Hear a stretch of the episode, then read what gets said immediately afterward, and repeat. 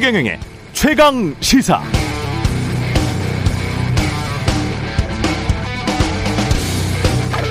네, 제가 기자 생활 25년 정도 하면서 바라본 한국의 검사, 기자들의 공통점은 크게 다섯 가지입니다. 둘 다 자존심으로 먹고 살고 누군가의 죄를 묻는 직업이고, 그래, 공정성을 요구받고 국민의 신뢰가 있어야 먹고 살 수 있는데 두 집단의 스타 검사나 기자 모두 좀 떴다 하면 그렇게 또 정치인이 되고 하는 되고 싶어 하는 사람들이 많다는 것이죠. 과거 역사를 보면 그렇게 실제 정치인들이 많이 됐습니다. 검사 출신이든 기자 출신이든. 그런데 이런 류의 사람들이 언론에, 검찰에 어떤 좋은 영향을 미쳤느냐? 그렇게 질문해 보면 뭐 딱히 없습니다. 대부분 부정적이었죠. 후배들 자존심 무너뜨리고 공정성에 상처 입히고 결국은 개인 영달이나 추구하는 정치꾼이었던 것이구나. 그런 실망감에 더해 직업에 대한 국민의 신뢰를 떨어뜨린 것 말고 대한민국 정치에도 대한민국 검찰에도 대한민국 언론에도 별다른 기여를 한 게 없었던 것 같습니다. 윤석열 전 검찰총장은 다를까요? 무엇보다 지금 남아있는 다수의 평검사들은 과연 윤 전 총장의 정치적 행보를 응원할 수 있을까? 자신의 직업, 직분, 사명감, 자존심이 충만한 검사들은 지금의 상황을 어떻게 볼지 정말 궁금합니다. 네, 안녕하십니까? 3월 10일 세상에 이익이 되는 방송 최경령의 최강 시사 출발합니다. 저는 KBS 최경령 기자입니다. 네, 최경령의 최강 시사 유튜브에 검색하시면 실시간 방송 보실 수 있고요. 문자 참여는 짧은 문자 50원, 긴 문자 100원이 드는 샵 9730 무료인 콩 어플에 의견 보내주시기 바랍니다. 오늘 1부에서는 정세균 국무총리 연결해서 LH 투기 의혹 수습 방안, 백신 수급 현황 등 최근 현안에 대한 입장 직접 들어보고요. 2부에서는 대권 도전에 나선 더불어민주당 박용진 의원 만나봅니다.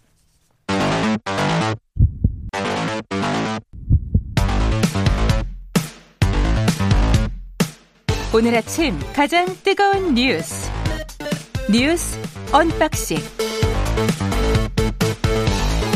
자 오늘 아침 가장 뜨거운 뉴스 뉴스 unboxing 시작합니다. 민동기 기자 김민아 시사평론가 나와 있습니다. 안녕하십니까? 안녕하십니까? 예. 김민아 시사평론가는 제가 오프닝 하는 동안 이 기침을 참기 위해서 참 끝까지 노력해 주신 점 칭찬합니다. 네, 갑자기 예. 기침이 나오는데 예. 네, 저렇게 엄숙한 얘기를 하고 있는데 엄숙하고 진지한 얘기를 하고 있는데 옆에서 기침하면은 예. 분위기가 깨지니까 예. 정말 정말 안타까웠습니다. 좀 안타까웠어요. 네. 예, 어떻게든 저 마이크를 피하려고 하는 모습. 네. 예, 오네오가 들어오지 않을 때 네. 잠깐 기침을 하려고 하는 저 어, 엄청 크게 나왔었죠. 이 그때. 프로 정신이에요. 훌륭합니다. 사는 게 이렇게 쉽지 않습니다. 네. 예, LH 압수수색 계속해서 의혹이 나오고 있습니다. 예. 어제 LH 본사 등을 비롯해서요. 그 투기 의혹이 제기된 직원들 주거지 있지 않습니까? 예. 동시다발적으로 압수수색을 했습니다. 음. 압수수색 받은 직원이 13명이고 모두 현직이고요. 어, 피의자 신분입니다. 이들은 출국 음. 금지 조치도 취했고요. 그리고 이들에 대해서 전직 직원 두 명도 수사를 받고 있는데 현재 이 사건 피의자가 모두 15명입니다. 예. 경찰이 지금 부동산 투기 사범 특별수사단을요. 음. 정부 합동 특별수사본부로 격상을 했고요. 예. 수사 범위도 전국 지자체 투기 의심 지역으로 확대를 했습니다. 음. 수사 인력도 증원을 한 그런 상태인데요. 예. 지금 국세청, 금융위원회 등 관계 기관에서 전문 인력을 또 파견을 받기로 한 상황입니다. 그러니까 이게 압수수색을 했는데 음. 지금 계속 이제 언론이 이제 문제 제기랄까요? 뭐 이렇게 의혹의 눈길을 보내는 것은 검찰이 이렇게 쭉 했어야 되는데 이제 검, 경찰이 중심이 돼갖고 수사를 하니까 예. 모든 게 이제 늦어지고 있다. 뭐 이렇게 지금 보도를 많이 했거든요. 음. 근데 의혹이 제기된 지 일주일 만에 이제 압수수색이 이 진행이 된 건데 물론 이 정부의 초기 대응이나 이런 것들에 여러 가지 문제가 있다고 지적할 수는 있겠습니다만 일주일 만에 압수수색이라는 게 그렇게 뭐 많이 늦은 건가는 저는 이제 좀 판단이 좀 어려운 음. 부분이라고 보는데 음. 어쨌든 지금 뭐 이 압수수색 중에 확보된 증거에 대한 이제 여러 가지 보도도 나오고 있거든요. 동아일보의 경우에는 일부 직원의 자택에서 이 토지의 투자에 활용할 수 있는 정보가 담긴 토지 개발 관련 지도가 확보가 됐다. 그래서 이게 사내 기밀 정보를 입수를 해서 공유한 다음에 이 지도를 토대로 구체적으로 이 직원들이 투자 계획을 세웠을 가능성이 의심된다. 이렇게 이제 보도를 하고 있습니다. 그리고 일부 온라인 커뮤니티에는 이제 LH 본사의 예. 그 불이 굉장히 밝게 예. 켜져 있다. 예. 밤늦게까지. 예. 예, 뭐 하느라고 불을 켜놓은 것이냐, 뭐, 뭐 이러고 서류 폐기하고 있는 것 아니냐? 예, 그 시작부터 이, 이, 이, 그, 이 압수수색이라는 게 음. 굉장히 여러 가지 논란 속에서 진행이 되고 있고 참 음. 웃지 음. 못할 상황입니다. 투자 와 관련된 지도는 사실 경기 북부 지역에 좀 큰 규모로 하는 부동산 가시면 많더라고요. 있는데, 네. 예, 이거는 좀 흔한 거예요. 이거 아, 흔히 있습니까? 예. 네. 이거는 동아일보 기자가 잘 못 봐서 그런 것 같은데 이 정도 가지고는 증거가 안 되고 예. 뭔가 사전에 자기들끼리 문자 메시지를 했거나 내부 정보가 컴퓨터 파일에서 나왔는데 그걸 본 사람들이 인허가를 담당을 했거나 아니면은 그 사람들이 뭔가 흘렸거나 이런 정보가 나와야 될 것 같아요. 근데 예. 동아일보 기자도 그걸 좀 안 것 같아요. 음. 그러니까 제목도 그렇게 뽑았고 음. 기사 내용도 있는데 음. 어, 짧게 있습니다.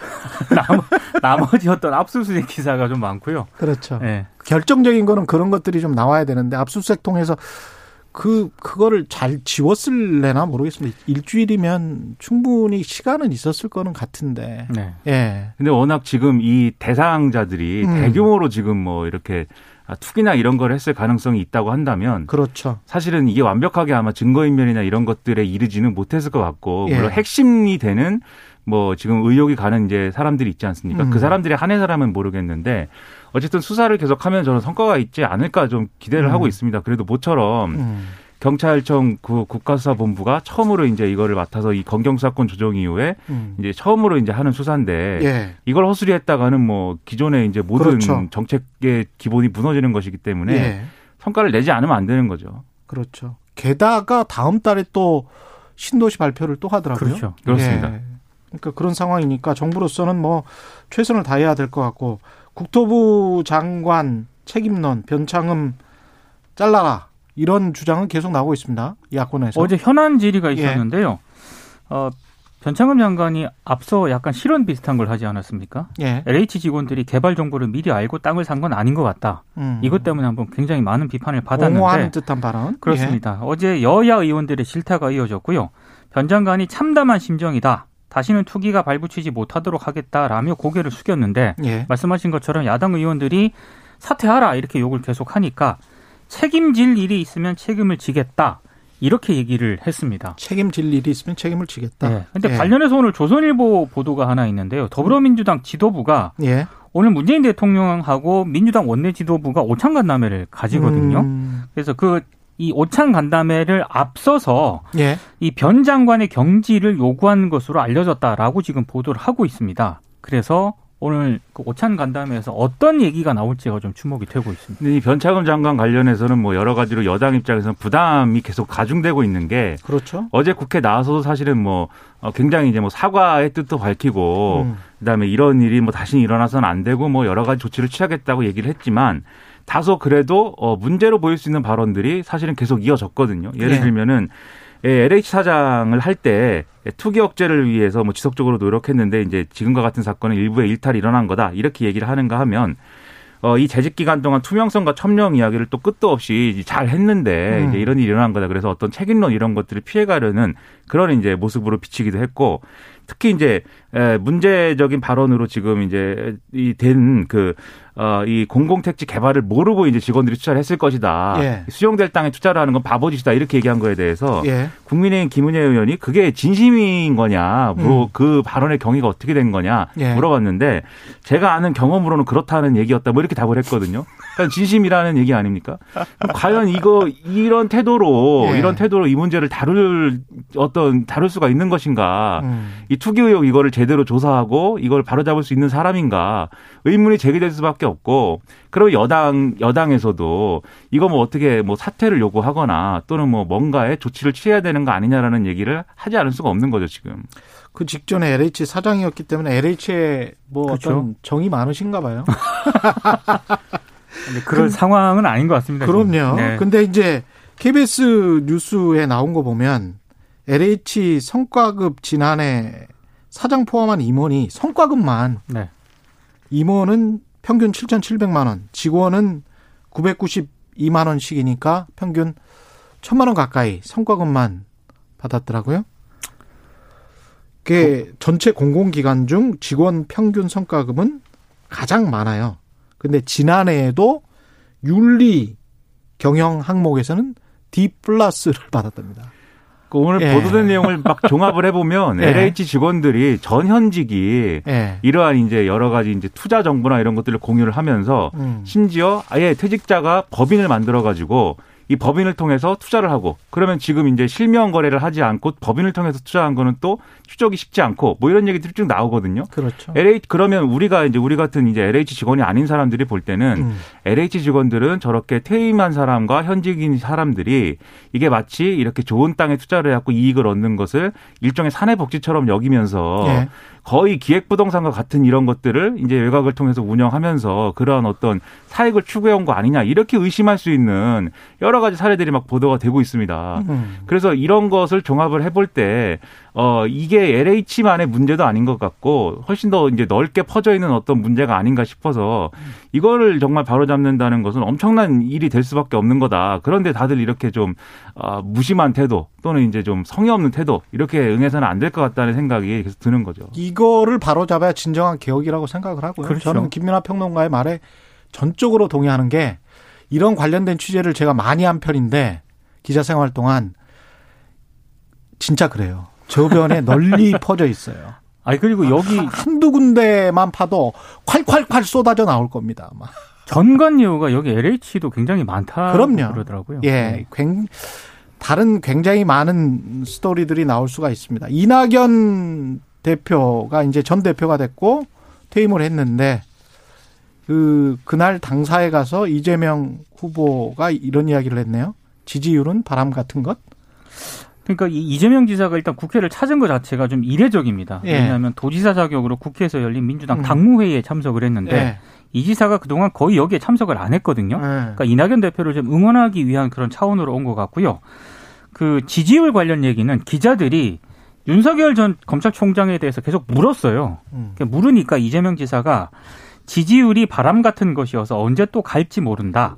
검찰 개혁이라고 하는 시대적 대의에 좀 더 충실했으면 어땠을까 생각한다 이렇게 얘기를 했고 음. 그러니까 기자들이 또 하나만 물은 게 아니라 계속 물었습니다. 정, 윤석열 전 총장에 대해서. 예. 그럼 정치인 윤석열에 대해서는 어떻게 생각하느냐라고 물으니까 아는 게 별로 없긴 하지만 음. 구태 정치를 하지 말고 미래지향적인 정치를 해주시면 국민과 국가에도 도움이 될 것이다 이렇게 음. 얘기를 했습니다. 돌려각이네. 그렇죠. 뭔가 이렇게 자신의 자, 자 신의 강점이나 어떤 예. 여유 이런 것들을 보여주면서 예. 뭐 앞으로 경쟁을 하게 된다면 음. 제대로 뭐 잘 생산적으로 경쟁을 해보자 이런 메시지를 던진 것이고 이재명 지사 이런 얘기도 했거든요.